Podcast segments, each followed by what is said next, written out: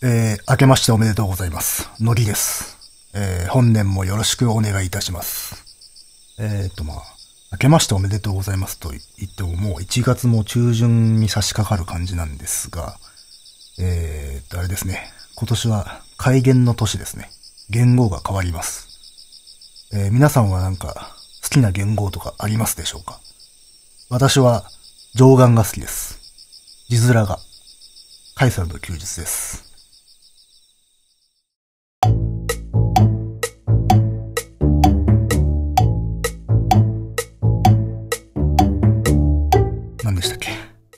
この番組はあの画家ダニエルと、えー私のりがサイコロを振って才の目のお題に沿ったトークをしていくという番組で、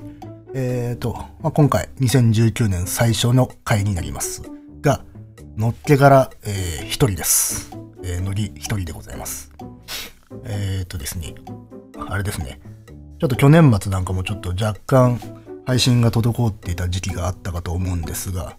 まあなんかあのダニエルさんの方がね、えっ、とあの収録環境であるとか、編集環境とかがまあなんかもろもろ機材がいかれたらしくて、できなくなってしまったと。いう感じでして、あのだから去年末に実は一回撮ってたんですけど、それもまあちょっと流せなかったと。で、今、今もって、何ですかね、ダニエルさんがあの収録がちゃんとできるという環境が、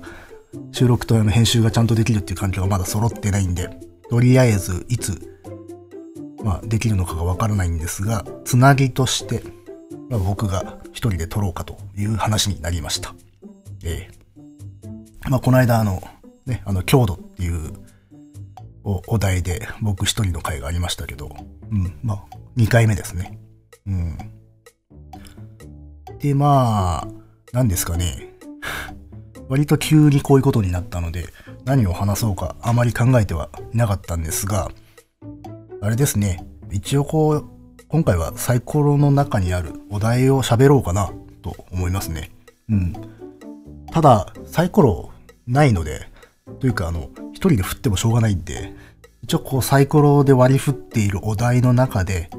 僕一人で喋っても大丈夫かなっていうようなネタを、まあ、今回喋ろうかなって思いますね。えー、そんな感じで見るとあれですね、あの、遊女。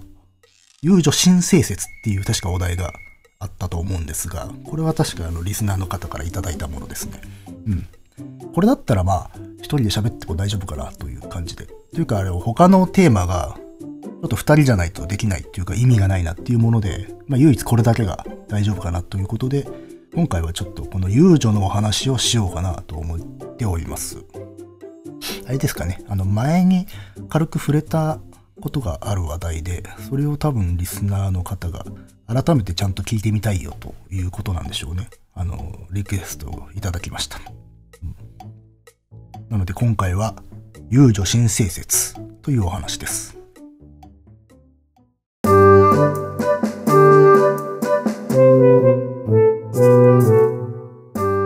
えー、っと、さあ、遊女です。どうしますかね。遊女っていうのはあれですね。あの、まあ、体を売る、あの、日本で伝統的にこう、体を売ってきた女性たちのことですね。うん。いや、あ、あの、あれですね。これの配信がいつになるかわからないですが、あの、もうすぐあれですね、成人の日なんですよ。なので、多分今日あたりとか成人式っていうのが結構行われているんではないかと思うんですが、あれですね、なんか成人式っていうと毎年あの、暴れた、暴れなかったとかっていうのがよくニュースになったりとかしてますよね。うん。まあ、か毎年どうでもいいなとは思うんですが。で、あの、まあ、そんなニュースが流れたりするんですけど、あとなんかあれですよね。毎年一定数あの、花魁の格好をした女の子がいたりとかして話題になったりしますよね。あの、花魁、あの、あれですよ。江戸時代の吉原とかにいた遊女の、まあ、あれですね、格好をして成人式に出るっていう。まあ、そうなると、あの、何ですかね、あの、売春婦の格好して式に出るなんて非常識だとかね、なんとかいう人が出てきたりとか。いやいや、あの、江戸のね、花魁なんかも悪い文化じゃないんだとかね、まあ、こう、いろいろと脊髄反射的な意見が出てくるもんなんですけど、あの、こういうことにね、あの、歴史的な知識だとかを持ち出す意味ってあるのだろうかなっていうのは、まあ、個人的に思ったりはしますね。うん。まあ、そもそもあの、例えば江戸の花魁、つまり遊女ですね。こういうものの是非、良し悪しっていうのですかね。っていうんですかね。そういうものを問うこと自体難しいわけですよ。なんでかっていうと、まあ、全てが解明されているわけではない当時の社会にとって遊女っていうのはこういうものだったんだっていうことがま断定できないからです。だもんで、ね、あの、現代の我々がこう接する問題とか出来事の是非、良し悪しに関してこう歴史的な知見とか知識みたいなものをよりどころにしてものを考えるっていうのはあんまり建設的なことだとは思えないんですよ。まあ、もちろんね、あの、成人式っていう門出にね、遊女の格好っていうことに関して、まあ、現代のほら、売春に対する目線っていうのは芳しいものじゃないんで、これに眉を潜める人がいるっていうのは人情としては理解できることではありますよね。でもまあ、だからこそでもシンプルな気分とか感情論としてしか、まあ、これは決められないような類のことなんですよ。あの、遊女の格好を成人式ですることは社会的にけしからんものなのかっていうことは、あの、頭でっかちでオタク、オタク臭い言い方するんであれば、遊女が社会史的、文化史的に完全に定義づけられていないと、それは決められないっていうことになるわけですよ。だって、けしからん格好っていうことは、遊女はけしからんものっていうことになりますけど、遊女って何がけしからんのっていう話になるわけですよ。うん。もちろんあのね、当時は良くてもこの現代では良くない。あのような生き方を女性に強いてはいけない。今はダメなんだからダメなんだっっていう、まあ、意見が返ってくるとは思うんですよ。でこれも感情としては正しいです。が、まあ、昔と違って今ではダメなことなんだから、真似であってもダメなんだっていうことになれば、例えばですね、あの、剣道を子供に習わせるっていうことも良くないことになりますよね。あの、元はといえばあれは殺人の技術ですから。と、まあ、こういうね、意地悪いことを言うと、まあ、それはヘリクスだろうと。うん。なって、まあ、水かけ論っていうんですかね。不毛な報酬になってしまうわけですよ。うん。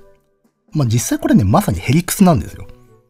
なので、あまりあの現代のね、個々人の価値観を補強するためとか、権威づけするためにこう歴史を持ち出すっていうのはことさら不毛なことになったりするわけなんですよ。まあ、なんでかって言ったら、まあ、さっきも言った通り、その歴史とか事象自体の全容がよく分かってないことが多いんで、その歴史的事象の価値づけ自体が困難だからなんですよ。うん。まあ、ちょっと話がそれかけたんで、遊女の話に戻しますね。うん。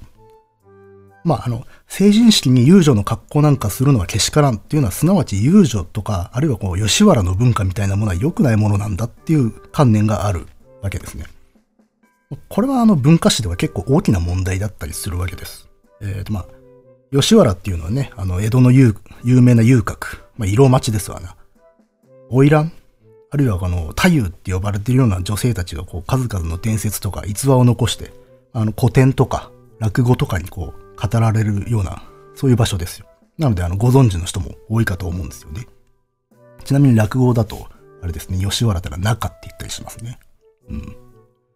え、まあ、今でもあのね、吉原ってね、その跡地はソープ街になってますよね。まあ、風俗街です。つまり、江戸時代以来、現代に至るまで、こう、女性たちが金銭の授受によって性的なサービスを行ってきた伝統の土地なわけです。一方で、まあそんな一般的に多くないんでしょうけど、いやいや、吉原の文化っていうのは現代のこの性風俗、ソープみたいなものと同じにしちゃいかん。彼女たちっていうのは単なる売春婦とは違うんだみたいな言説も、まあ、あるにはあるわけです。まあ何ですかね。あの、一つのね、歴史的な文化や事象っていうものにいいも悪いもないんですけどね。あの、良し悪しをつけるっていうこと自体がナンセンスっていうか危うい考え方なんですけど、現実的に吉原の遊女の文化、あるいはそれに象徴される江戸文化のある種の側面に対して、あの、肯定的な評価とか否定的な評価があるんですよ。だから何ですかね、ざっくり言ってしまうと、江戸時代はいい時代だ。いや、悪い時代だっていう極端な評価の分かれ目っていうのがあって、その最たるもの、象徴的なものが遊女であるとか、花魁であるとか、花町みたいなもの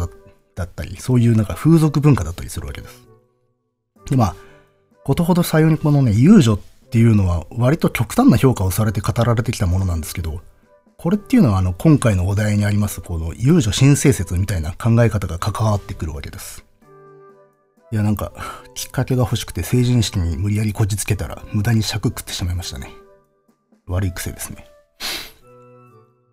まあ、あの、ともかくこの何ですかね、遊女の歴史とか遊女の起源、まあ、つまりこの売買春がいつ頃どんな形態で生まれたのかっていう、そういう探求があるわけです。その議論の中で本来こういうなりわい、友情的ななりわいっていうのはある種神聖な行為の一つだったんではないか、とか、あるいはもうそこまで言わないまでも、まあ、後世のように蔑まれる、差別されるような仕事ではなかったんではないかっていうような考え方が出てくるわけです。ただ一つ言っておくと、この遊女が神聖なものだったっていう説っていうのは割とポピュラーで、ネットなんかでもメジャーな説なわけです。それだけにこう定説的に語られることが多いんですけど、これ別に定説っていうわけではないんですよ。うん。ちなみに何ですかね、印象としては、まあ、民族学とか、あるいはこう民族学寄りの歴史学者が主張してきた感じですかね。最近の事情っていうのはあんまりよくわかんないですけどね。うん。っていう、まあ、なんでそんな考えが生まれたかっていうと、まあ、古くから遊女のルーツっていうのは巫女さんや、まあ、それに類するこう神に仕えるような女性たちではなかったかっていう説があったからなんですよ。これはあの古くはね、あの、中山太郎っていう民族学者が主張していたもんで、あの柳田国夫なんかも同じようなことを言及してますね。でこの中山太郎っていう人は、あの、賠償三千年史っていう本で、まあ、本格的に遊女の歴史、通史を書いた人ですよね。うん。もうこれ多分昭和初期ぐらいとかの本ですかね。で、まあ、なんで巫女だったのか。というのも、あの、遊女や売春が神様、つまり神社なんかと近いところで発展していったからなんですよね。うん。それだけじゃなくて、あの、遊女っていうのはもう神仏の世界に近しい、少なくとも近畿として遠ざけられてはいない気配っていうのが、まあ、歴史的には結構あったからなんですよね。実際あの、中世から近世にかけて発達する遊郭とか色町なんていうのはさっきも言った通り、お寺や神社の禁煙近くにあったりするし、あの、神社の祭礼なんかに遊女が関わるっていう伝統が結構あったりするんですよ。有名なところでは、あの、住吉大社、あの、大阪ですかね。の、あの、大きな神社があるんですけど、そこのお田植え神事っていうのがありますね。あの、お田植え神事っていうのは、あの、田植えを儀式として行って、豊穣をよしく、あの、よしく、あの、あらかじめ祝う神事ですね。まあ、だから、こう、豊作を、あの、祈願するための神事ですね。このね、お田植え神事の際の植目の役を、あの、堺、堺の遊女たちが行ったっていう伝統があったりしますね。えっ、ー、と、堺の千森っていう遊郭とかね、有名なのだと。うん。この、なんでこの住吉の神事に堺の遊女たちが関わるかっていうと、あの、彼女たちの起源が神社の創建に関わってるからなんですよね。というのも、あの、王神天皇のお母さんである神宮皇后。まあ、これあの、古代の伝説的な女性ですね。この神宮皇后がこの住吉の地に、まあ、神殿を開くんですね。えっ、ー、と、ま、神殿っていうのは神様の田んぼ。だから、神様に捧げるお米を作るための神聖な田んぼです。その神様の田んぼで働いてもらうためにこの植え目、まあ、田植えをする女性たちっていうのを他の地域から召し集めるんですが、まあ、その植え目の末裔が堺の遊女たちであるっていう伝承があるからなんですよ。うん。まあでもこれね、あの、遊女とかね、あるいはこう差別された集団っていうのは、あの、自らの出自をこう神聖なものに結びつけるっていう、そういう起源神話っていうのは結構あったりするんで、まあ、それをどう評価するかっていうとこですかね。うんで、まあ、これは神社の話なんですけど、その他にお寺なんかでもね、あの、崩落っていう神仏に芸能を捧げて楽しんでもらうっていう儀式があったりするんですけど、中世にはその崩落に遊女とされる人々が結構参加して奉仕してるんですよ。崩落っていうのは、法に楽しむって書くんですけどね。まあ、神様仏様に芸能を捧げるっていう行為ですね。うん。あとですね、あのー中世のね、遊女っていうのはね、今用っていうジャンルの歌を歌う芸能者でもあったんですけど、まあ、あの、今用っていうのは何ですかね、和歌に節をつけたような歌謡の芸能なんですけど、この今用を歌うことで、王女、極楽王女とか、あと仏教的な悟りの境地に近づくみたいな意義を見出されていた時期っていうのがあるんですよ。うん。ちょ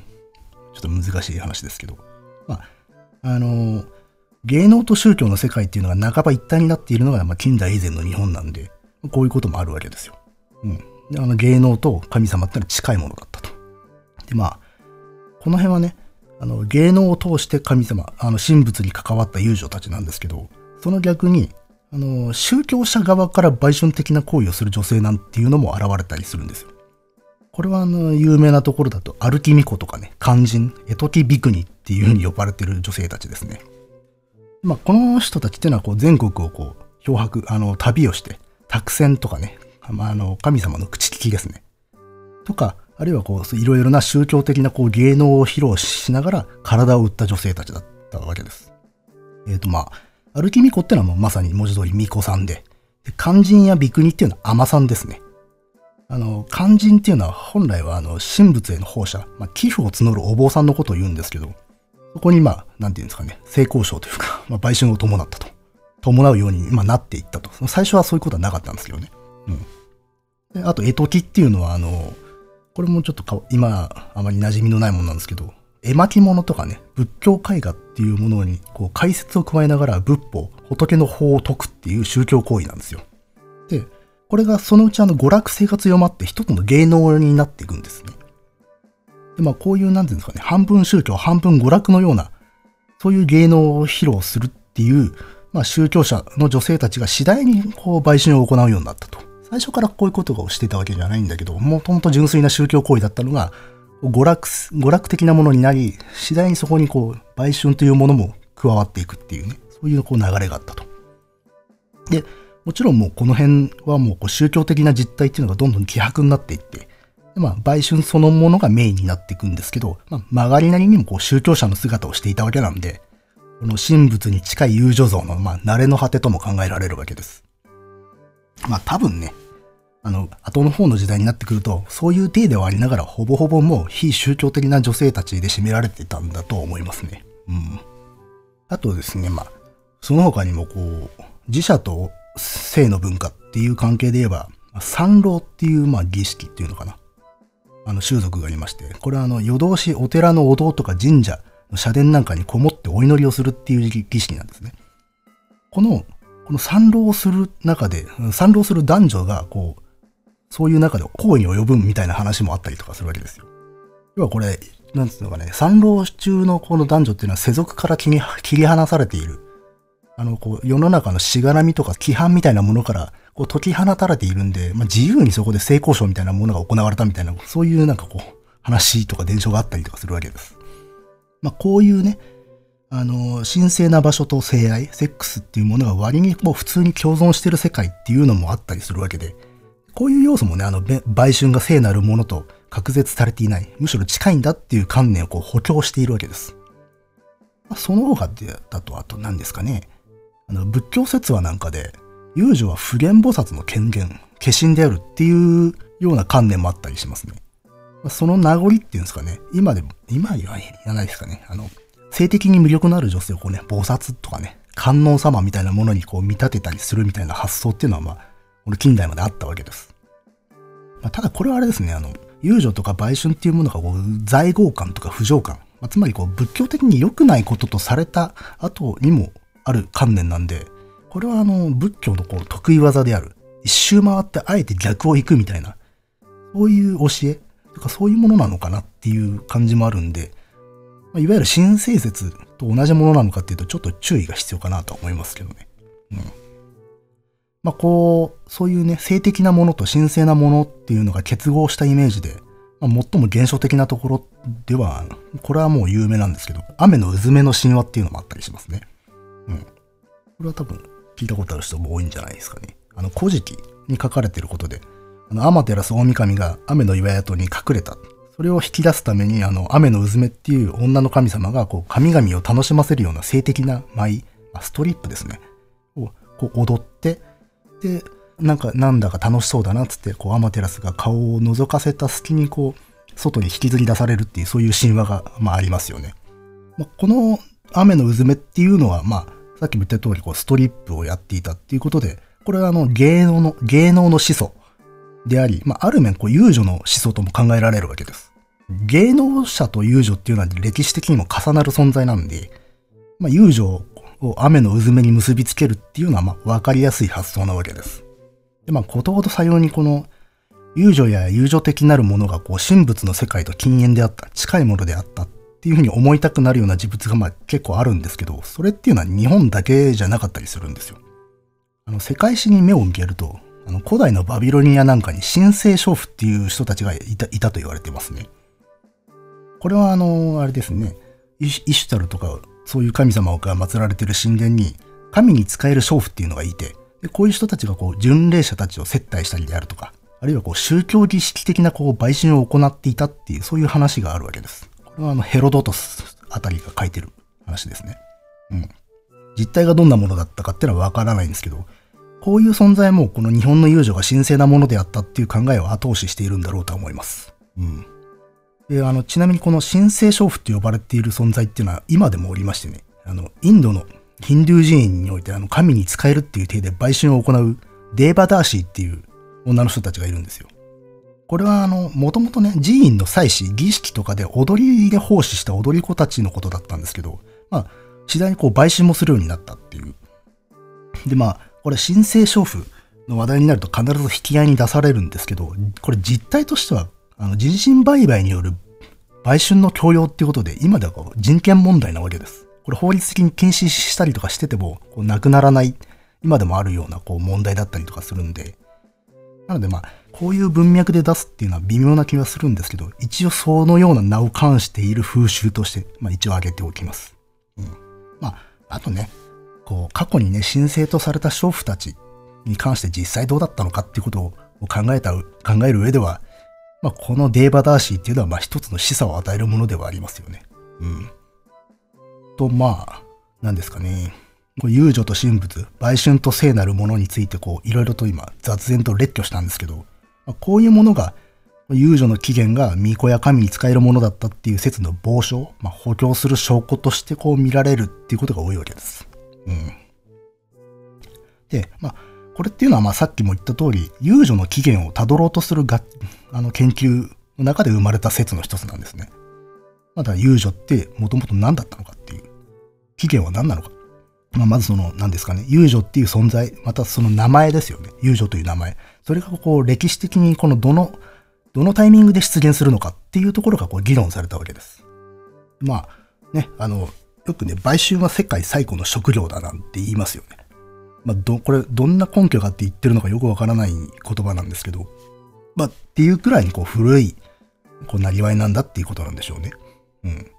ただ、まあ、この国では出現が確実に認知されているっていうのは存外そんな古くなかったりします。えっとね、遊女っていう名前自体は、だいたい9世紀後半から10世紀にかけて、平安時代ですね、の、あの文献資料に現れるみたいです。で、大体あれですね、あの、宴席、酒の席に同伴して、まあ男たちを接待して、で、そこで和歌を読んだり、歌謡を歌う、まあ歌を歌うっていう人たちとして記録されてます。まあだから、あの、芸と共に身を売ったっていう、そういう風な人たちだと言われているわけです。まあただ売春だけしたわけではない。芸能者でもあったってことですね。うん。これがね、あの、11世紀くらいになると、もうさらにより専門的な芸能者になっていく。っていうのは、あの、この遊女たちっていうのは今用を歌う専門家としてこう活躍するんですよね。今用っていうのはまあ、さっきも軽く触れましたけど、あの、歌謡の一種です。まあ、つまりあの遊女ってのはシンガーだったっていうことですね。まあだからこう、遊女っていうのは単に売春をなりわいとしてるだけではなくて、技芸、技を持った芸能者だったと。これはとても大事なことで、あの、遊女っていうのは少なくとも中世の中頃ぐらいまではまず第一に芸能者だった。芸能を披露するっていう傍らで売春も行ってたっていうものだったわけですよ。うん。そこら辺はだからあれですね、あの、江戸時代の吉原の遊女たちとはちょっと違い、違うかなっていうとこですね。もちろん、あの、吉原でも初期のあの太夫であるとかは、まあ、教養が深い女性たちだったとは言われてますけど、いわゆる純粋な芸能者ではなかったですね。うん。まあ、少なくとも中世の友情っていうのはそういうものであったと。うん。まあ、なので、あの、さっき触れたように、まあ、神社の神事であるとか、寺院の崩落に際しては、まあ、その芸能によって奉仕したっていうことですね。で、まあ、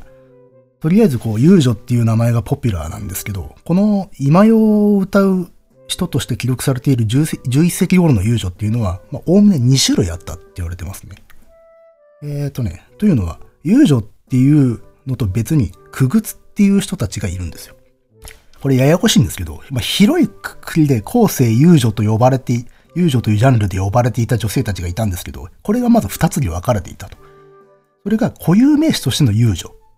ややこしいですね。ちょっと遊女という全体のカテゴリーの下にもう一個遊女という人たちがいたと。で、それと、くぐつって呼ばれているグループとに分かれてたんですね。うん。ただ、この二つ合わせて後世では全部遊女って言ってしまうことが多いわけです。一般的に。うん。で、このくぐつっていうのはね、あの、漢字で書くと、傀儡。あの、傀儡政権とか、傀儡国家の傀儡ですね。あの、まあ、難しい字なんですけど、これあれです。操り人形のことです。あの、クグツっていうのはね。うん、このクグツっていうのは、あの、中世史とか民族学ではかなり有名な人々でして、あの、平安時代頃に、あの、まあ、こう全国を漂白、あの、流浪しながら芸能や曲芸とか、あるいはこう、種々のこう、不思議なマジックみたいなものをこう、披露して旅していた人たちですね。あの、日本版のロマっていうんですかね。ジジプシーですね。っていうふうに呼ばれているような人たちですね。でまあ、主にこの操り人形を使った芸能っていうものを見せ物として行っていたんで、クグツって呼ばれていたんだと、まあ、伝わってるわけです。まあ、例えば俺人形使いのことをクグツ回しって言ったりしますからね。うん。まあ、だから何ですかね、これ。今でいうサーカス団に似たものですね。うん。で、このクグツっていうのはまあ、おそらくはね、あの、男女混合っていうか、一族老頭伴っての集団なんですけど、女性はさっき言ったような芸とは別に、あの歌謡を歌って、今用を歌って売春をしたっていう風にされるんで、まあ、遊女と並び称されている。もしくは広い意味での遊女の一種とみなされているわけです。なので、あの、遊女の文脈では特にあの、女性に絞ってくぐつめっていう風に言ったりしますね。まあ、くぐつの女の人っていうことで。うん。で、まあ、このくぐつっていう人たちが何に記されているかっていうと、これはあの、12世紀初めの大江野正房っていう人が書いた、あの、くぐつきっていう文献ですね。これもまあ非常に有名な文献です。このね、大江野正正房っていう人っていうのは、くぐつきともう一つ遊女記っていうあの文献も書いていて、この二つがこう遊女史の基礎資料みたいになってるわけです。あの、だから遊女の歴史を語る本なんかでもう1億パーセント引用されてる文献で、この二つの書物があるので、まあ当時は遊女とクグツの2種類がいたんではないかと考えられてるわけです。で、まあ、その、クグツ記の記述によれば、まあ、クグツっていうのは、まあ、家もなく、定住もしてなく、あの、旧路船長、これは難しい言葉なんですけど、まあ、テントですね。うん、テントみたいなもんです。そういうテントを張りながら、筒裏裏をこう、移ろって、全国を旅して、それはまるで、あの、北敵の習俗に似ていると。えっ、ー、とね、北敵っていうのはね、これ覚えてる人いますかね？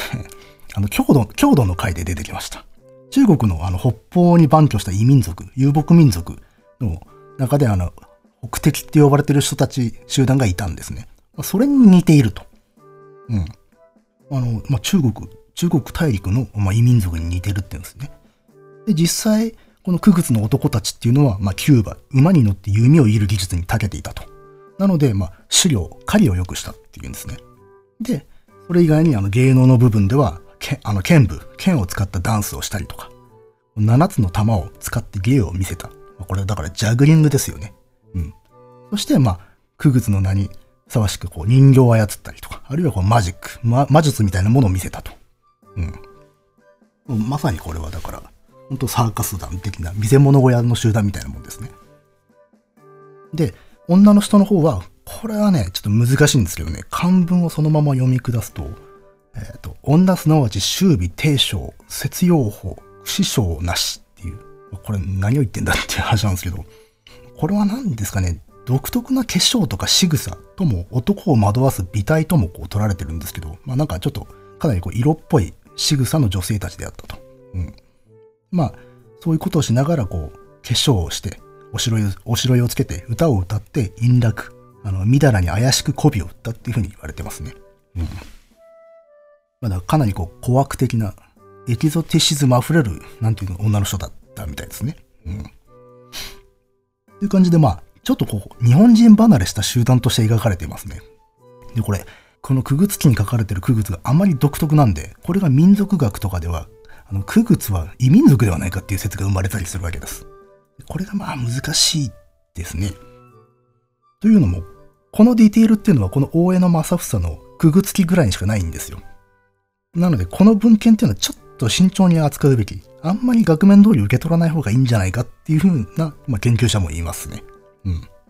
まあ、漢文で書かれてる文章なんですけど、実際解釈が難しくてですね、これいろんな人が現代語訳してるんですけど、微妙に違ったりします。そもそもちゃんと読むことが難しいあの文献なんですよ。まあ、ちょっとあれですね。そこは、と後で触れますかね。うん。で、まあ、その集団の中でこう、友情的に活動したクグズの女性たちなんですけど、おおむねあの東海道なんかの宿、まあ、宿場なんかを拠点にしていたらしいです。あのね、クグツ記では流浪の民として描かれてたんですけど、まあ、資料上に活動が確認されているクグツっていうのは、まあ、本拠地があるんですよ。まあ、もともと流浪していたのが次第に定住するようになったっていうことなのかもしれないですよね。うん。で、主にそういう宿場で、あの、旅人にこう、宿を提供したりとか、あるいはさっき出てきた今用を歌う芸能者として活動していたらしいんですよね。だからこう、宿場を訪れるこう旅人をもてなしたり、あるいはこう宴会なんかに同伴して歌を歌ったりしたんでしょうね。まあ、ここも大事なポイントで、中世くらいまでの遊女っていうのは宿泊料も営んでいたらしいですね。うん。で、まあ、この九月の、まあ、本拠地として有名な場所といえば、まあ、美濃の青墓とか須の俣っていうところが有名ですね。うん。ここを本拠地とした九月が正当であるっていうふうに見なされたらしいです。これに対してあの遊女、えっ、ー、と、あの、固有名詞としての遊女。あの、区別に対して遊女と呼ばれた人たちですね。すいません、ややこしくてね。こっちの方は、あの、主に淀川、大阪ですね。の河口であるとか、あと瀬戸内海沿いで活動してました。えっ、ー、と、まあ、そういうこう水辺で小舟に乗って旅人相手に商売をしていた人々を、まあ、この時代では特に遊女っていうわけです。まあ、具体的な地名を挙げると、あの、江口とか神崎、鹿島っていう地域で、で、まあ、この中世前期の遊女っていうと、ほぼほぼこの地域の水辺に活動した女性たちのことを指してます。うん。あの、だから実は地域的なものなんですね。うん。まあだから何ですかね、こう、都から地方へ下校する人、大体、何ですかね、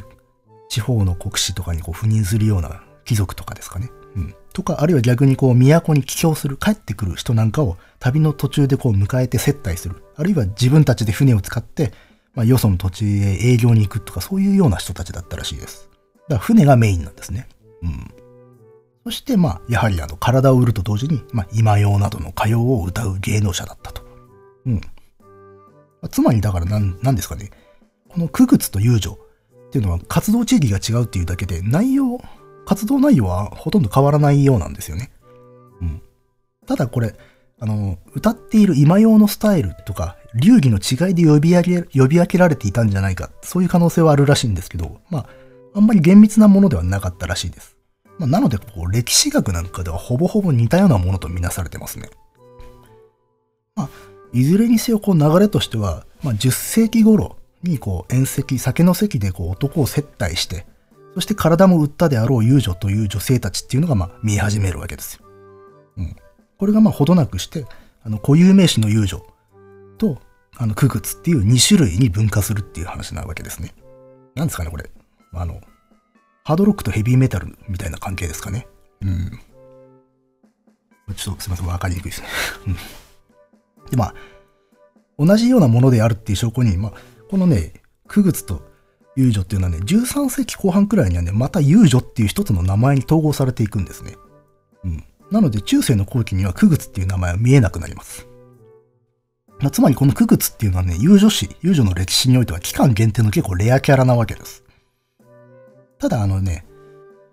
逆にあの中世、中世史家の脇田春子さんとかは、逆に区靴から遊女が分離したんじゃないかと、とかっていうふうに言ってますね。多分これあの、遊女が江口、神崎、鹿島っていう特定の地域に絞られてるのに対して、それ以外がざっくり区靴っていう区分けなんで、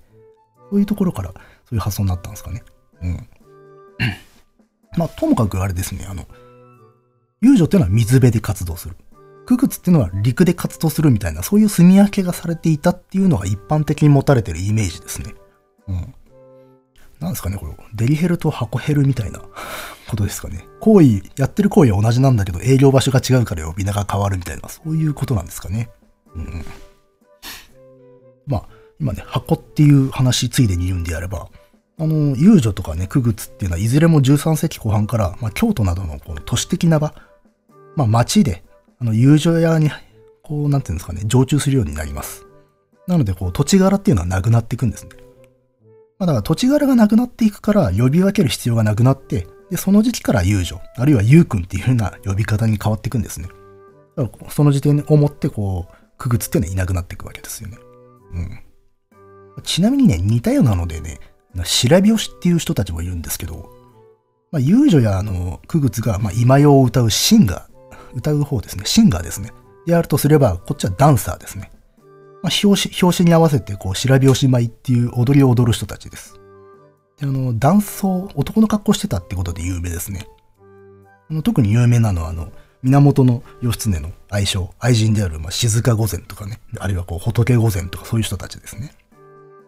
まあ、つまりこれもあの、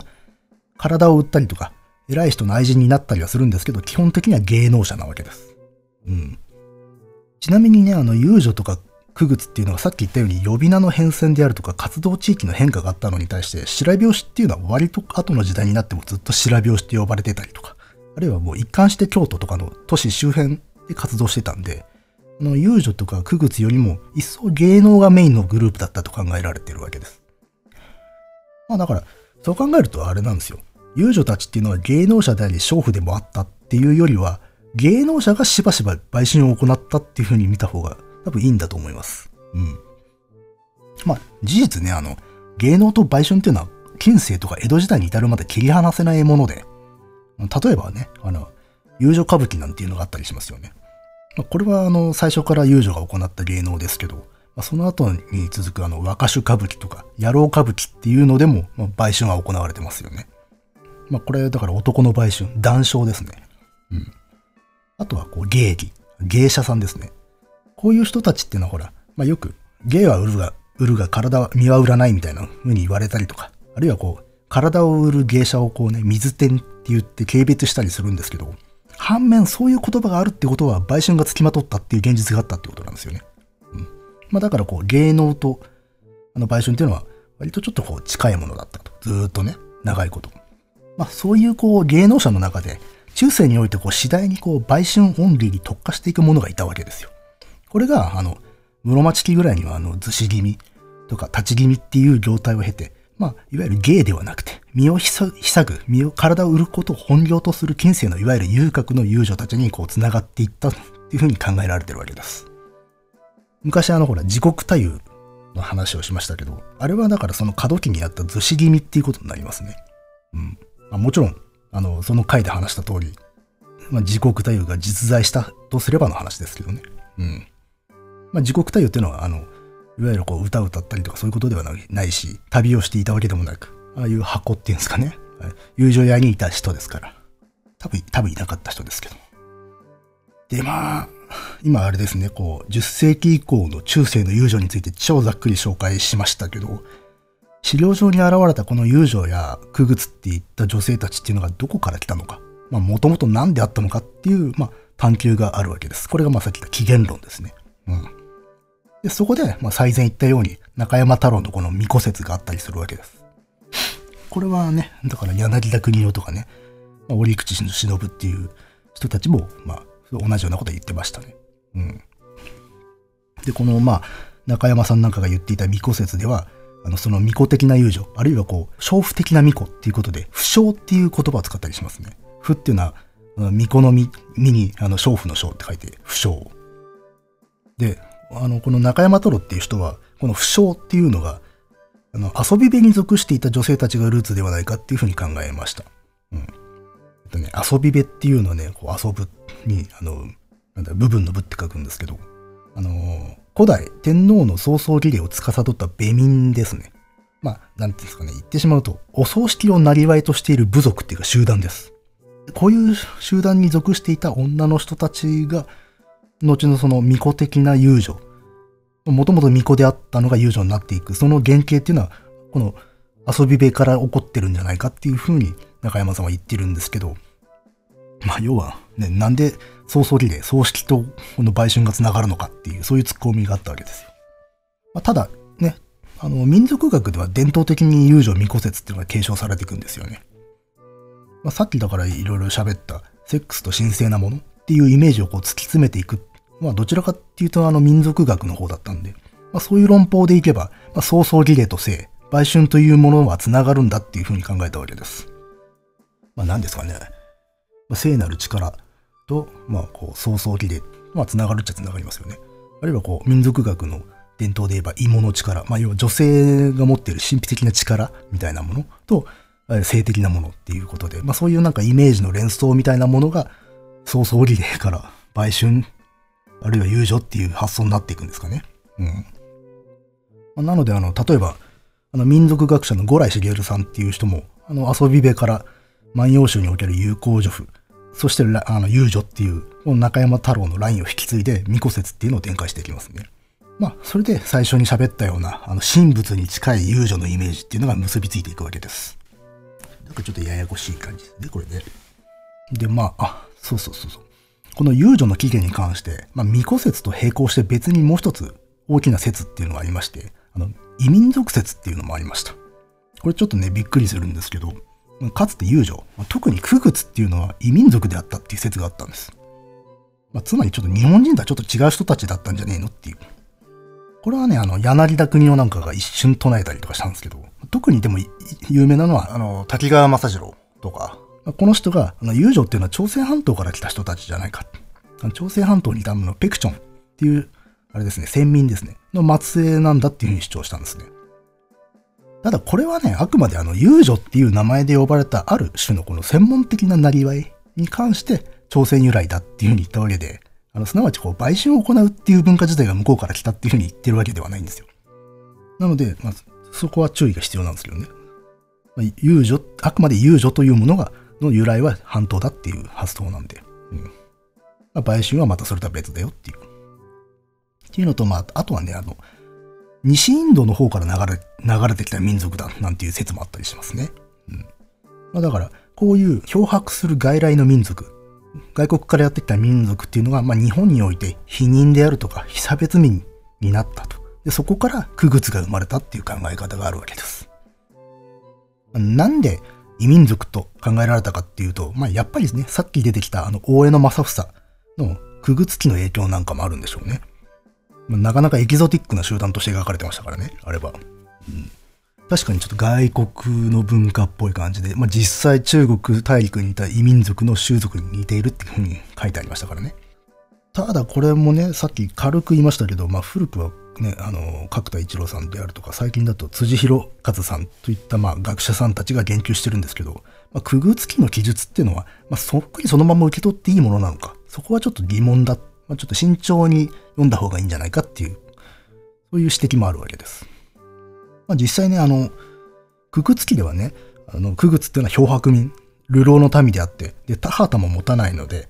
あの、貨物とか税も取り立てられない。まあ、いわばこう、違い保険的な集団だっていうふうに書かれてるんですけど、実際のクグツっていうのはね、この資料が書かれた12世紀頃には定住してまして、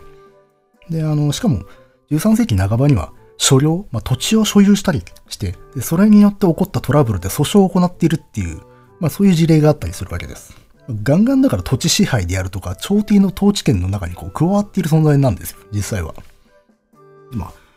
大江の正房さんはね、あの、っていうのはまあ1100年前後の人なんで、まあだから区別っていうのはこの100年ぐらいの間で普通の日本人になったっていうことなんですかね。ちょっとこれ不自然ですよね。うん。まあなので、まあ、この区別期っていうのは多少こう、なんですかね、作ってるっていうか、大げさに面白く書いちゃってんじゃないのっていう、そういう可能性があったりとかするわけです。実際ね、あの、クグツキの文面っていうの、文面っていうか書きっぷりっていうのは、あの、中国のね、漢書とかっていう歴史書であるとか、他の中国の古典なんかをこう、参考にして書かれてるんじゃないかっていうふうに考えられてるみたいですね。まあ、実際にね、あの文面、文章の中でもあの北敵とかね、旧路船長なんていう非常にこう大陸的な言葉が出てきますからね。うん。まあ、とはいえね、その、クグツの生態に触れたほとんど唯一、唯一の資料ですから、まあ、影響力も強かったわけです。なので、あの、これはあの、このクグツ記っていうのは、遊女とかクグツの起源を探るとともに、あの、これはね、被差別の歴史をたぐる手がかりともされていくんですね。うん。まあ、あの、遊女とかクグツっていうのは差別されていた。その差別の根源は何であるかっていうことを考えたときに、このクグツ記っていう資料も、ま、貴重な資料になってくるっていう。あだから何ですかね。この、遊女の起源は、巫女だとか異民族だっていう、そういうところに被差別っていう、まあ、とてつもなくでかいテーマも入ってくるわけです。つまりな、あの、さすがに異民族ってことはないだろうけど、あの、先民ではないか。ググツっていうのは。あるいは、こう、国家の支配の外側に置かれた身分外身分なんではないかっていう、そういう説とか考えが生まれるわけです。で、この、区別先民説っていうのがいわゆるあの坂のものとか三女否認とか河原物っていうその中世以来の被差別味をめぐる議論に合流していくんですよ。そして非常に大きい話ですけどね。うんまあ、だからこう、坂の物とか三女否認とか河原物っていうのは、中世の、まあ、あの差別された人たちです。うん、また、例えば具体的にはね、まあ、区っていうのは、あの、奈良時代とかに律令制の拉致外、外側で暮らしていた狩猟民とか、漁労民が落ちぶれてあの不老化したものではないかっていう説があるわけです。これは、あの、脇田春子さんとかが言ってますね。まあ、狩猟や漁労っていうのは、つまりあの、狩りとか漁業ですよ。うん、動物取ったりとか、魚取ったりするっていう人たちです。だから、すなわち、あの、田畑を耕す農民とは違う人々ってことです。当時の日本っていうのはこの租税とか貨物、まあ、つまりお米による税の収支体系っていうのが作られていて、でこの庶民、民をこう区分で、要はあの田んぼを割り当てるためにこう戸籍に登録するような風になっていくわけです。まあそれが律令制国家なんですけど。まあ、だから、その中で農業とは違うなりわいをしていた人々っていうのは、この古代の日本の枠組みからなんとなく外れていったんじゃないか。まあ、その枠組みに、あるいはこう、その枠組みに入れ入れずに没落してしまった人たちがいたんじゃないかっていう推測があったわけです。そしてそういう人たちがある種の先民になってしまった。そしてそういう人々こそが、の、クグツ記に描かれているクグツたちなんではないかっていう、そういう考えですね。うん。で、この先民説、ま差別の問題に対して、まあ、ここであの、網野義彦っていう人も出てくるわけです。網野義彦は、あの、一点あれです。彼女たちは当初はむしろ差別されるどころか性別、聖なるものとみなされていたんだっていう主張をするんですね。もう今、あの、さっき出てきた話と真逆です。差別ではない。聖なる人たちだった。えっ、ー、と、まあ、あの、こう、ここの人たちっていうのは天皇や神聖なものに奉仕する女性たちなのだっていうことです。あの、遊女が天皇に奉仕するっていう、かなりこう、フックの効いた説ですね。まあ、これがまあだから神聖説とか巫女説と親和性が高いのは間違いないですよね。うん。なので、アミノさんも論旨の中で巫女もルーツの一つと考えたようですね。でも、あの、それよりもまず直接的に、遊女っていうのは朝廷に管轄されていたんだっていう主張をするんですね。あの、遊女が公的に管理されていた女性たちだったっていう説です。そして、まあ、ひいてはその天皇に直属する苦語人や職人に連なる存在、同じようなものだっていうふうに見なしたわけです。これがいわゆるあれです。アミノシカンっていうやつです。超ざっくり乱暴に言ってしまうと、アミノシカンというのは農業以外のなりわいを持つ、そしてあまり定住をしないような専門的な職人さんたちっていうのが言いまして、こういう人たちっていうのは多く天皇に直属した民であったと。あの、そして天皇の権威を通して聖なるものとか神なるもの、神聖なものにつながっていた人々だったんだっていう、そういう世界観が、いわゆるアミノシカンですね。で彼女、あの、遊女たちっていうのは、こういう人々と同じ、あの、職人と同じものだったんだっていう、そういう考え方です。まあ、ちょっと話これ前後しちゃうんですけど、この遊女が朝廷、まあ、国家に支配されていたんじゃないかっていう説っていうのは、網野さんの前に、あの、後藤俊彦さんっていう人が言ったことなんですね。えっと、あえっと、もっと厳密に言うと、まあ、古くは滝川正次郎さんが、まあ言っていたことを後藤さんが拡大強化したっていう説ですね。うん。えっ、とね、具体的に言うと、あの、遊女っていうのは内共謀っていうお役所に所属していたんじゃないかっていう、そういう説があるわけです。これを言いだ、最初に言ったのは多分、確か滝川さんなんですよね。うん。で、この内共謀っていうお役所っていうのは、あのね、女性たちに歌舞音力、あの、踊りとかね、音楽とかを教える公的な教習所みたいなものなんですよ。なんでそんなものが役所として存在するのって思うかもしれないんですけど、朝廷ではこういろいろな儀式が行われたりするわけですよ。儀式であるとか行事が。その中で、あの、そういそういった音楽であるとか踊りっていうものがパフォーマンスとして行われるわけなんですよ。あのほら、今でもね、あの、宮内庁で雅楽を行う人々がいますよね。それで儀式なんかであの演奏したりするわけ。っていうのが今でもあるじゃないですか。ああいうものがあったわけですよ。で、まあ、その内共謀に所属した女性たち、義女っていうんですけど、まあそういう人たちがこの遊女の源流なんではないかっていう考え方です。でもって、あるいは逆に、まあ、朝廷の儀式なんかに外側から遊女が召集されたりとかっていうこともあったと。だからこう遊女と朝廷ってのはかなり近い距離感にあるぞっていうなので、遊女ってのは決して先民ではないし、まあ、むしろ聖なるものに連なる存在なのだっていうことを、まあ、この後藤さんや網野さんが言うわけです。で、まあ、その他のね、傍証として、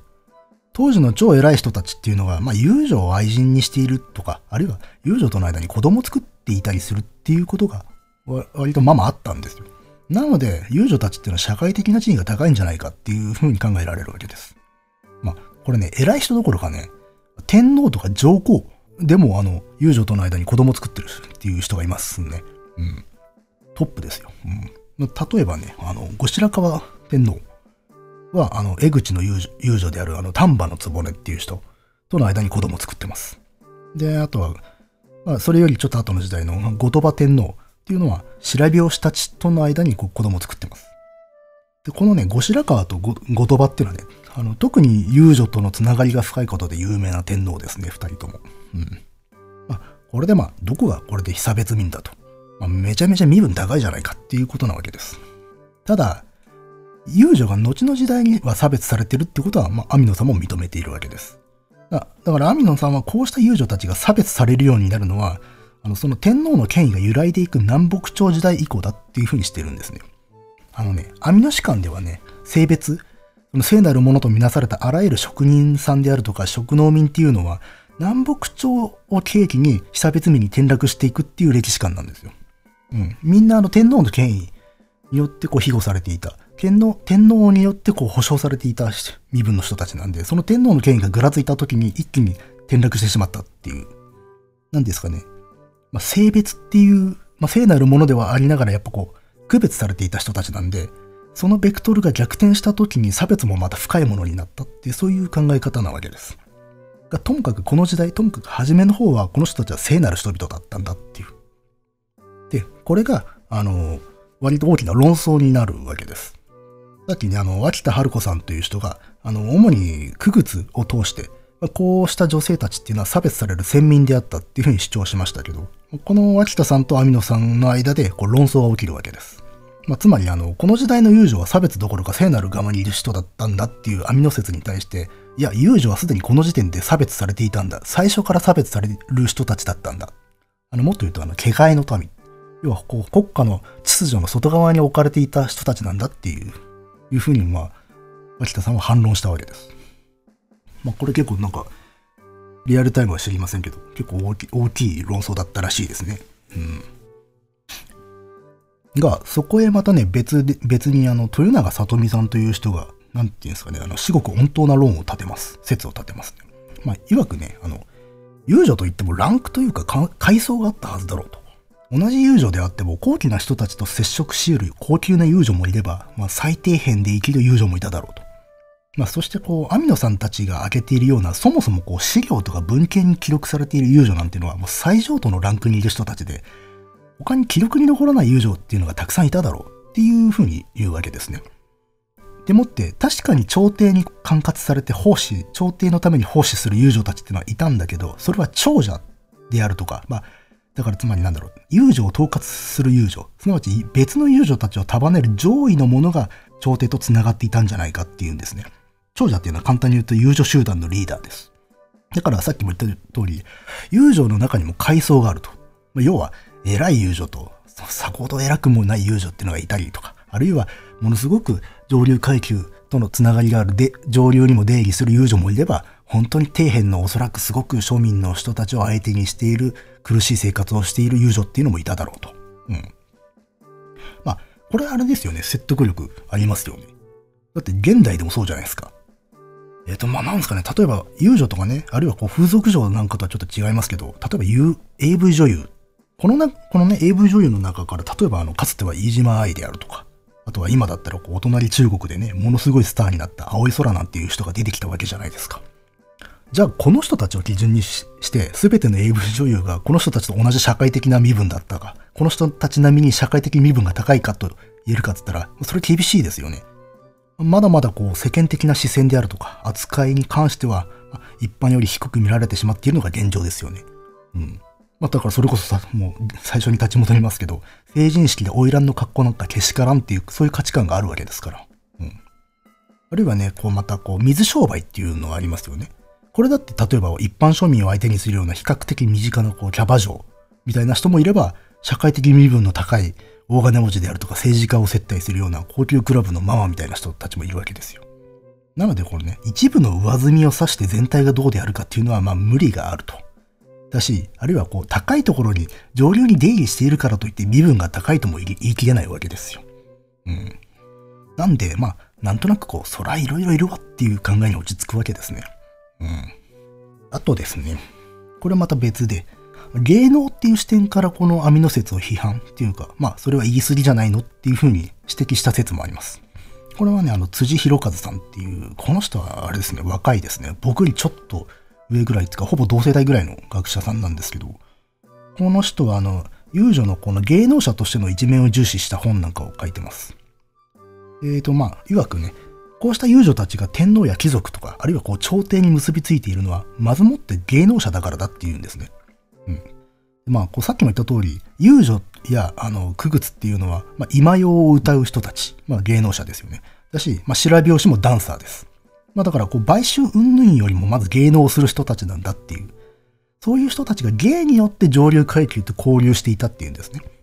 というのも、あの、さっき遊女たちとのつながりが深いとされていた後白河とか、後鳥羽といった天皇っていうのは、あの、当時、あの、民衆に流行っていた芸能を取り込んで、で文化として引き上げるっていうことに積極的だった人たちだったと言われてます。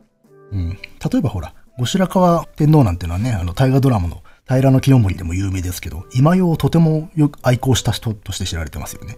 あの、良人一生っていう、まあ、書物なんかあったりしますけど。なので、あの、そうしたこう、今用とか芸能を鑑賞するために遊女を召したりとかしたんでしょうね。うん。まあ、それどころか自分自身も習習ったりしたわけです。今用を。その今用を習う上で家庭教師として後白河院にはべる遊女なんていうのもこう現れるわけですよ。うん。そういう流れが陰や王神家、まあ、つまりだから宮中の貴族たちの間にも広がって、宮中と遊女がこう結びついていく時代があったっていうことなんですよ。で、そういうまあ人的な交流ががある過程で、まあ、遊女との間で恋愛とか婚姻みたいなことが起こってくると。そうすると、まあ、必然的に、あの、遊女の子供を産む天皇であるとか、まあ、上流、あの、貴族たちがいるっていうことが起きるわけです。まあ、こういう感じで、あの、遊女っていうのは公的なもの、場所から出てきたんではなくて、むしろ公的な権威の方が彼女たちを引き上げていくっていう流れがあったんではないかってことです。うん。まあ、だからあくまで、遊女ってのは外側にいたもんだと。それを、あの、国家の方から、まあ、その芸能っていうものをこう取り入れる、入れるために、それのまあ、プレイヤーであるとか、あるいは指導者としてそういう遊女たちをこう引き入れていったっていう流れがあったと。うん。ただ、まあ、これっていうのは、あの、後世ほどには差別されていない状態っていうことですよね。うん。ということで、あのー、まあ、最初からこう、こういう遊女や区別たちっていうのは差別されていたんだっていう、脇田さんの主張とはちょっと違いますよね。まあ、じゃあ、だからといって、こう、何ですかあの、南北朝時代に天皇の権威権威の同様によってこう差別されるようになったっていう、この網の説と同じかっていうと、それもまた違うんですよね。あの、この辻さんっていうのは、あの、遊女の家、つまり家業として遊女というなりわいをなし、それをこう世襲する家っていうものに注目して、この遊女の地位の変化っていうのを説明してるんですね。いや、これちょっと難しい話になってきましたね。うん。ここで言う家っていうのは、あの、ハウスではないです。えっ、ー、と、ざっくり言うと、あの、何ですかね。あそこんちは代々八百屋を営む家ですとか、あるいは私は歌舞伎の家に生まれましたとか、そういう時に使われる家です。うん。で、まあ、この日本の歴史っていうのは、この家っていうのはとても大事な概念なので、あの、よく出てきます。で、まあ、とにかく、まあ、この遊女の家っていうものにこの人は注目して、まあ、論を立てていまして、まあ、しかもこの芸能の家っていうことですね。うん。だからそれこそ歌舞伎の家みたいなもんですよ。うん。さっきこのね、遊女や区別っていうのが次第にその芸能よりも売春の側面が強くなっていった。いつしか売春を、売春を専業とする人々になっていったっていう話をしましたけど、まさにその芸能性が失われていく過程で、その遊女の家っていうのが変質していったっていうふうに言ってるわけです。あの、もともと遊女っていうのは自立した個人事業主的なところがあって、あの、遊女である女性自身が家長として一個の家を成していたと考えられるそうです。これちょっと意外ですよね。というのもほら、例えばですね、あの、江戸時代の吉原の遊郭なんかを想像してもらうとわかるんですけど、あそこの遊女たちって別に個人が独立して営業しているわけじゃないですよね。あの、普通、老主、あの、まあ、だから友情屋の主に抱えられて、お店に属して仕事させられてるわけですよ。これをね、普通奉公人って言うんですよ。あの、だから従業員と、今でいう従業員とか社員よりももっと霊属性の高い就業形態で、あの、ほら、デッチ暴行なんていう言葉もあったりしますよね。これあの、江戸時代以降とか近代まであったんです。この奉公っていう形式が。うん。なので、あの、近世の遊女っていうのは基本、奉公人なんですよ。まあ、これ、年季暴行なんて言葉ね、多分聞いたことある人多いと思いますけど。ところが、この中世初期の遊女っていうのは独立して家業を営んでいたらしいんですよ。その中で家族、まあ、肉親ですよね。親であるとか、子供であるとか、あるいは下下働き、まあ、当時の言い方だったこう、諸獣とか芸人っていう、そういうランクの人たちですよね。そういう人たちを家長として支えていたっていうんですね。もちろんそういう人たちはその、遊女さんのためにサポートしたりとか、その遊女さんが、あの、遊女として営業する上で、それの手助けをしていたでしょうけれどね。うん。ま、だから、つまりこう、女性が家長の家っていうものがあったと。あの、だから女系相続的な家ですね。そうしたあの女系相続的であった遊女の家っていうのがさっき言ったような売春性の高まりなんかを経てこう変質していったと。で、次第に家長はいつしか男に変わったんじゃないかというふうに言われてます。まあ、すなわちこう、もともとプレイヤーでありながら主でもあったはずの遊女っていうのが、あの男の家長に従う一プレイヤーに変わっていくんですね。その結果、遊女個々人の社会的社会的な地位が低下して、まあ、近世のいわいわば奉公人としての遊女につながっていくんではないかっていうのが、これはあの、辻さんの説ですね。なので、あの、網の脇田論争であるとかね、あるいはこう、否認、遊女が否認であったかどうかっていう一種の身分論とこう距離を置いてるわけです。あの、被差別民という身分だったわけではなく、あの、遊女はね、あの、まあ、仕事の性質、あくまで仕事の性質とか社会的なポジションの変化によって差別されるようになっていったんだっていうふうに解釈してるわけです。あの、これ割と大事なことで、基本的にあの、被差別階級、被差別民であることと差別的な扱いを受けているっていうことは意味が違うんですよ。えっとね、これ例えばですね、今この日本には被差別民とされる人はいないです。ただ、差別されてる人はいます。ここの違いです。うん。ここへ来てね、遊女の巫女説っていうのが吹っ飛んじゃって、差別の歴史みたいな話になりましたけど、まあ、歴史学では遊女の議論、議論っていうとこういうものがあったわけです。まあ、やっぱだからあれですね、巫女とか神聖説っていうのはやっぱりこう民族学寄りの考え方っぽいんですかね。うん。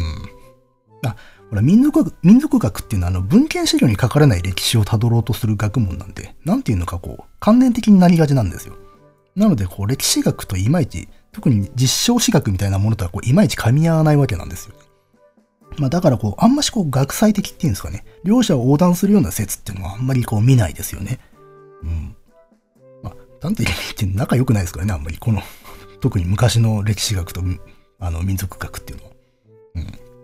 ただ、この網野義彦っていう人は、まあ民族学的な考え方を引用した人なんで、まあ、例えば神聖説的なものに近かったりするんでしょうね。うん。えーとね、まあ、ちなみにさっきこう、何ですか、家っていう話題があったんで、家に関わるもう一つ別の説を紹介しますかね。これはね、遊女っていうかね、売春がどうして始まっていくのかみたいなところにも触れたりする話です。まあ、さっきも言った通り、こう、遊女の起源っていうのは巫女だ、なんだとこう、いろいろ説があるわけなんですけど、その流れの中に友好女婦と呼ばれている女性たちをこう、ピックアップする説も、があります。うん。また、新単語が出てきましたね。うんまあ、友好女婦っていうのはね、まあ、遊行、旅をする、あの遊行ですね。遊行と書いて、女の人、女という字に婦人の婦と書いて、まあ、友好女婦。あるいはこう、遊行女婦なんていうふうに読んだりもしますね。うん。まあ、ただこれね、当時は、あの、単純に浮かれ目っていうふうに呼んだらしいです。浮かれ目っていうのは、まあ、遊行する女性っていう、まあ、意味でしょうね、単純に。うん。で、この浮かれ目っていうのは、あの、万葉集の中に登場する読み手です。まあ、だから万葉集っていうとあれですね、8世紀、奈良時代ですね。まあ、その、この万葉集の中に、その友好女婦、まあ、浮かれ目と呼ばれる女性たちが現れて、で、歌を読んでるんですね。特にね、小島っていう名の子、浮かれ目が有名です。この人はね、あの、あれですね、歌人として有名な、あの、大友の旅人の愛人で、で、あの、太宰府からね、今日に戻るこの旅人との別れを悲しんで歌を読んでるんですね。その歌がこの万葉集に載せられてるわけです。で、まあ、この浮かれ目っていうのはどういう人たちなのかと。これやっぱりね、後の遊女のように、あの、宴席、お酒の席で、まあ、男たちを接待したりであるとか、歌を読んだりとか、株をこう供したりするっていう、そういう女官的な歌人ではないかっていうふうに言われてます。うん。で、この友好女婦、まあ、この浮かれ目が後の遊女につながるとするっていう説があるんですが、この時点で売春も行っていたかどうかっていうのは解釈が分かれているみたいですね。うん。ただ、あの、この特にこの浮かれ目が後の遊女であるっていう説を唱えている、まあ、中で、あの、福、あの、福藤早苗さんっていう学者は、まあ、この浮かれ目自体はまだ歌読みとか株、まあ、芸能だけで売春はしてないよと。うん。売春をするのはもっと後、10世紀後だろうっていうふうに言ってますね。まあだからさっきも話してましたけど、実際遊女っていう言葉が現れるのは、現れるのは10世紀頃なわけです。だからこの8世紀の浮かれ目っていうのは、まあ、プレ遊女っていうことになりますよね。うん。ただ、まあ、売春をしていなかったと。まあ、もっともね、あの、都から来る貴族たちとこう、さっきの大友の旅人みたいに性的な関係を結ぶってことはあったんでしょうね。だそれはつまりだから、恋愛っていうのか、まあ、愛人的なものだったんでしょうかね。うん。ただまあ、我々の感覚からするとね、この時代、この時点で売春していてもおかしくない気はするんですよね。何せ最古の食料とか言っちゃうくらいですから。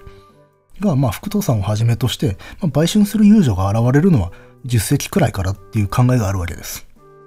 な、なんでその時期から売春をするようになるのか。それはね、あの、一つ有名な、あの、売春に関する、こう、なん、なんですかね、原理と言いますか。なぜ売春が発生するのかを説明した仮説っていうものがありまして、それに基づいているかららしいですね。うん。それは、あの、あれですね、結婚の制度に関わってくる話ですね。まあ、いわく、まあ、かつて大昔は、まあ、広く対偶婚というものがあったんじゃないかという考え方がありました。対偶婚っていうのは、これ、えっ、ー、と、まあ、何ですかね、対面するの対に、偶然の偶か、に結婚の婚ですね。この対偶婚っていうのは、何て言うんですかね、あの、拘束性の低い、割と自由な婚姻っていうんですかね。恋愛の延長で行われる緩い結婚ですね。あの、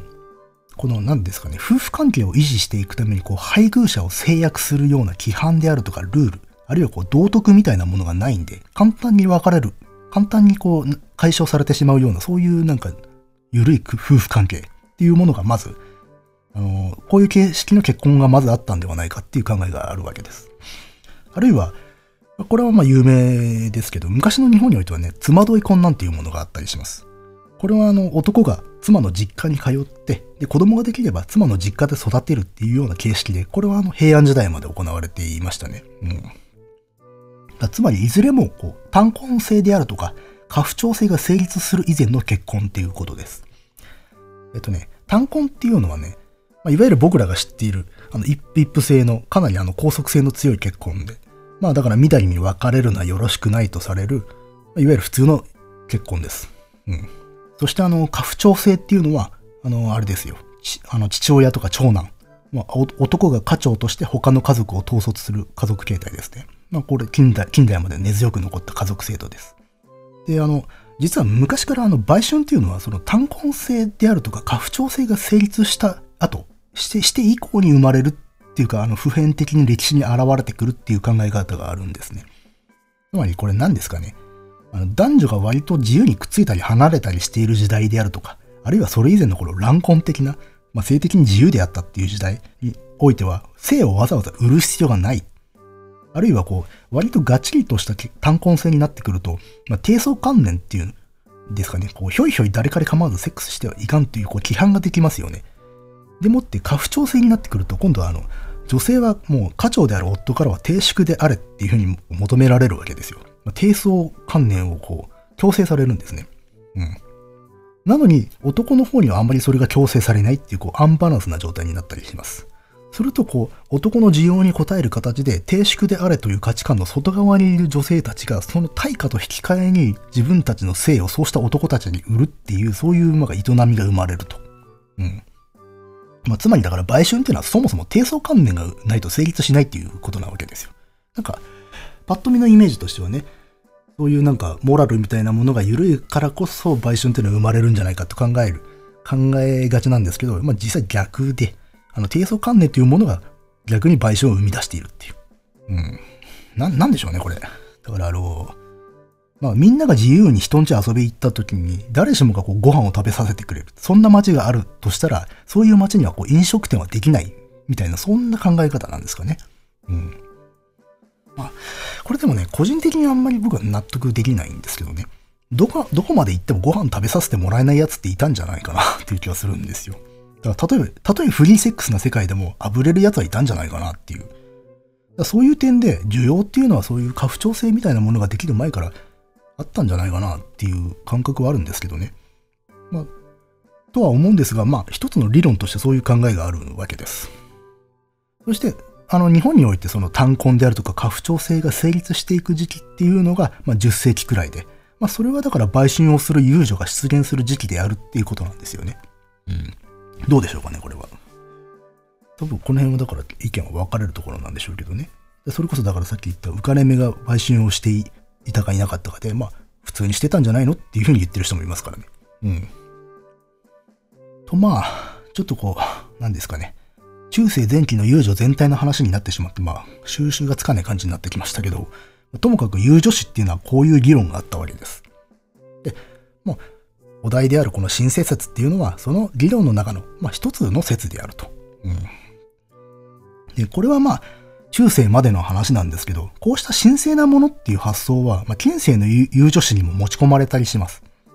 あの、おおむねね、歴史学の世界では、近世にはもうこう遊女っていうのは差別される存在っていう見方で落ち着いてるんですけど、あの、何ですかね、文化評論とか、そういうジャンルでは神聖説が結構残ったりします。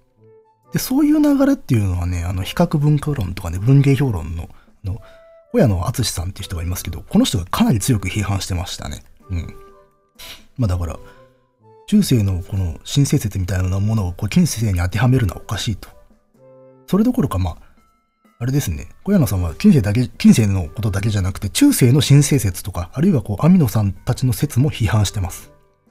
あの、この辺はね、日本売春史っていう本がありますんでね、これはぜひ読んでみてください。うん。結構、面白いですよ、これは。うん。で、まあ、さらに、その、あの、小山さんは、その本の中で、まあ、そもそもね、遊女とか売春の期限を求めることに意味なんてあるのかっていう割と根本的な批判をしています。あの、だから売春っていうのはそもそも自然発生的に起こったごく普遍的な営みだろうから、そういうものがいつどこでどういう形で始まったかなんて問うことなんて、まあ無理だし、それに意味ないだろうと。そういうことをこう言ってますね。あと、あの、さっき出てきたあの辻弘和さんっていうのも、人もあの、別の理由で起源論を批判してますね。まあ、いわくあの、起源っていうのは、まあ、無意味とは思わないまでもこだわりすぎると本質論に、本質論に陥ってしまうんじゃないかと。えっ、ー、とね、これつまりね、あの、遊女の起源はこれだと。こういうものだっていうふうに断定することで、あの、数百年続く遊女の性質を全部その起源へと還元して考えてしまうっていうことなんですよ。例えば、だから遊女のルーツは巫女なんだっていう、まあ、一つの説で絞ってしまうと、まあ、長い歴史の中におけるこの遊女の営みであるとか存在のあり方を、まあ、元来巫女だからこうなんだ。本質は、本質は神聖なものだからこうなんだっていうふうに全て結びつけて考えちゃうわけですよ。実際は時代の流れであるとか、まあ、社会の要請、あるあるいはそれそのものの変質によって遊女って、遊女ってのはどんどん変化していったはずなんですよ。時代ごとに。うん。それはだから起源がどうこうというより、まあ、遊女という営みと社会との直接的な関係によって起こされた変化でしょうよと。うん、だからあまり本質というものを起ききすぎると、その変化をちゃんと理解できなくなるっていうことなんですね。で、まあ、辻さんはそういう起源とか本質みたいなもので、もので遊女像を固定することっていうのを、まあ、超歴史的な理解っていうふうに言ってますけど、アミノ史観なんていうのはまさにこの超歴史的、超時代的な捉え方で日本を見ようとした歴史観なわけですよ。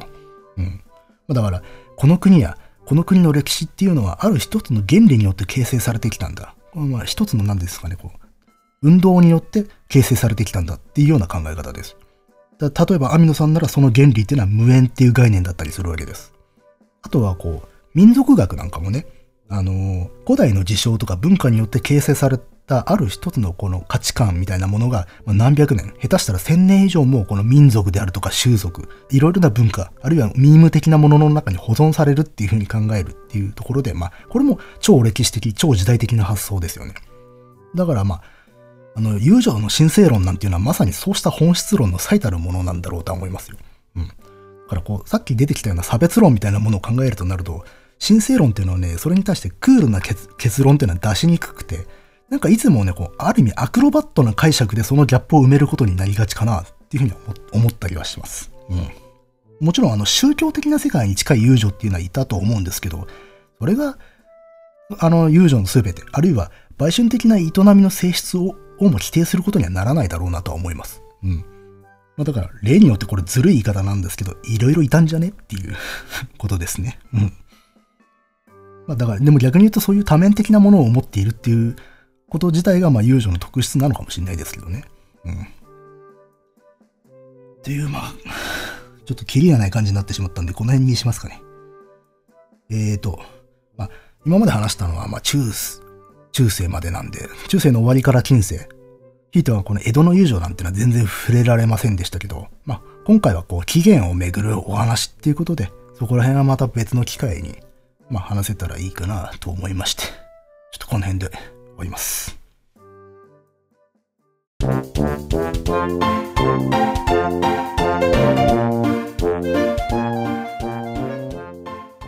いや、すいませんでした。長いっすね、やっぱりね。なんだろうな。結構短くは、こう、さささっとこう、やろうかなと思ってるんですけどね。前回はね、3時間ぐらい喋りましたけどね、今回も2時間近いですよね、これね。まあ、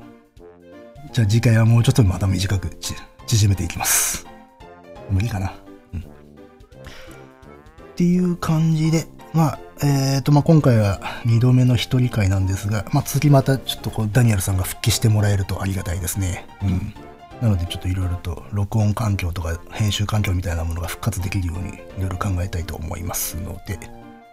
次回もまたよろしくお願いしますと。えーと、これを言わねばなりませんな。えー、ご意見ご感想は dice.caesar.gmail.com、えー、dice.caesar.gmail.com までよろしくお願いいたしますと。えーと、ちょっと疲れましたね。一人で喋ると疲れますね。やっぱしね、こう、結構息継ぎ足りませんでしたからね。なんか、水泳してるみたいな気分になりましたよ。ってな感じで、まあ、次はまた2人でやれたらなと思っておりますので、また次回よろしくお願いします。ではまた。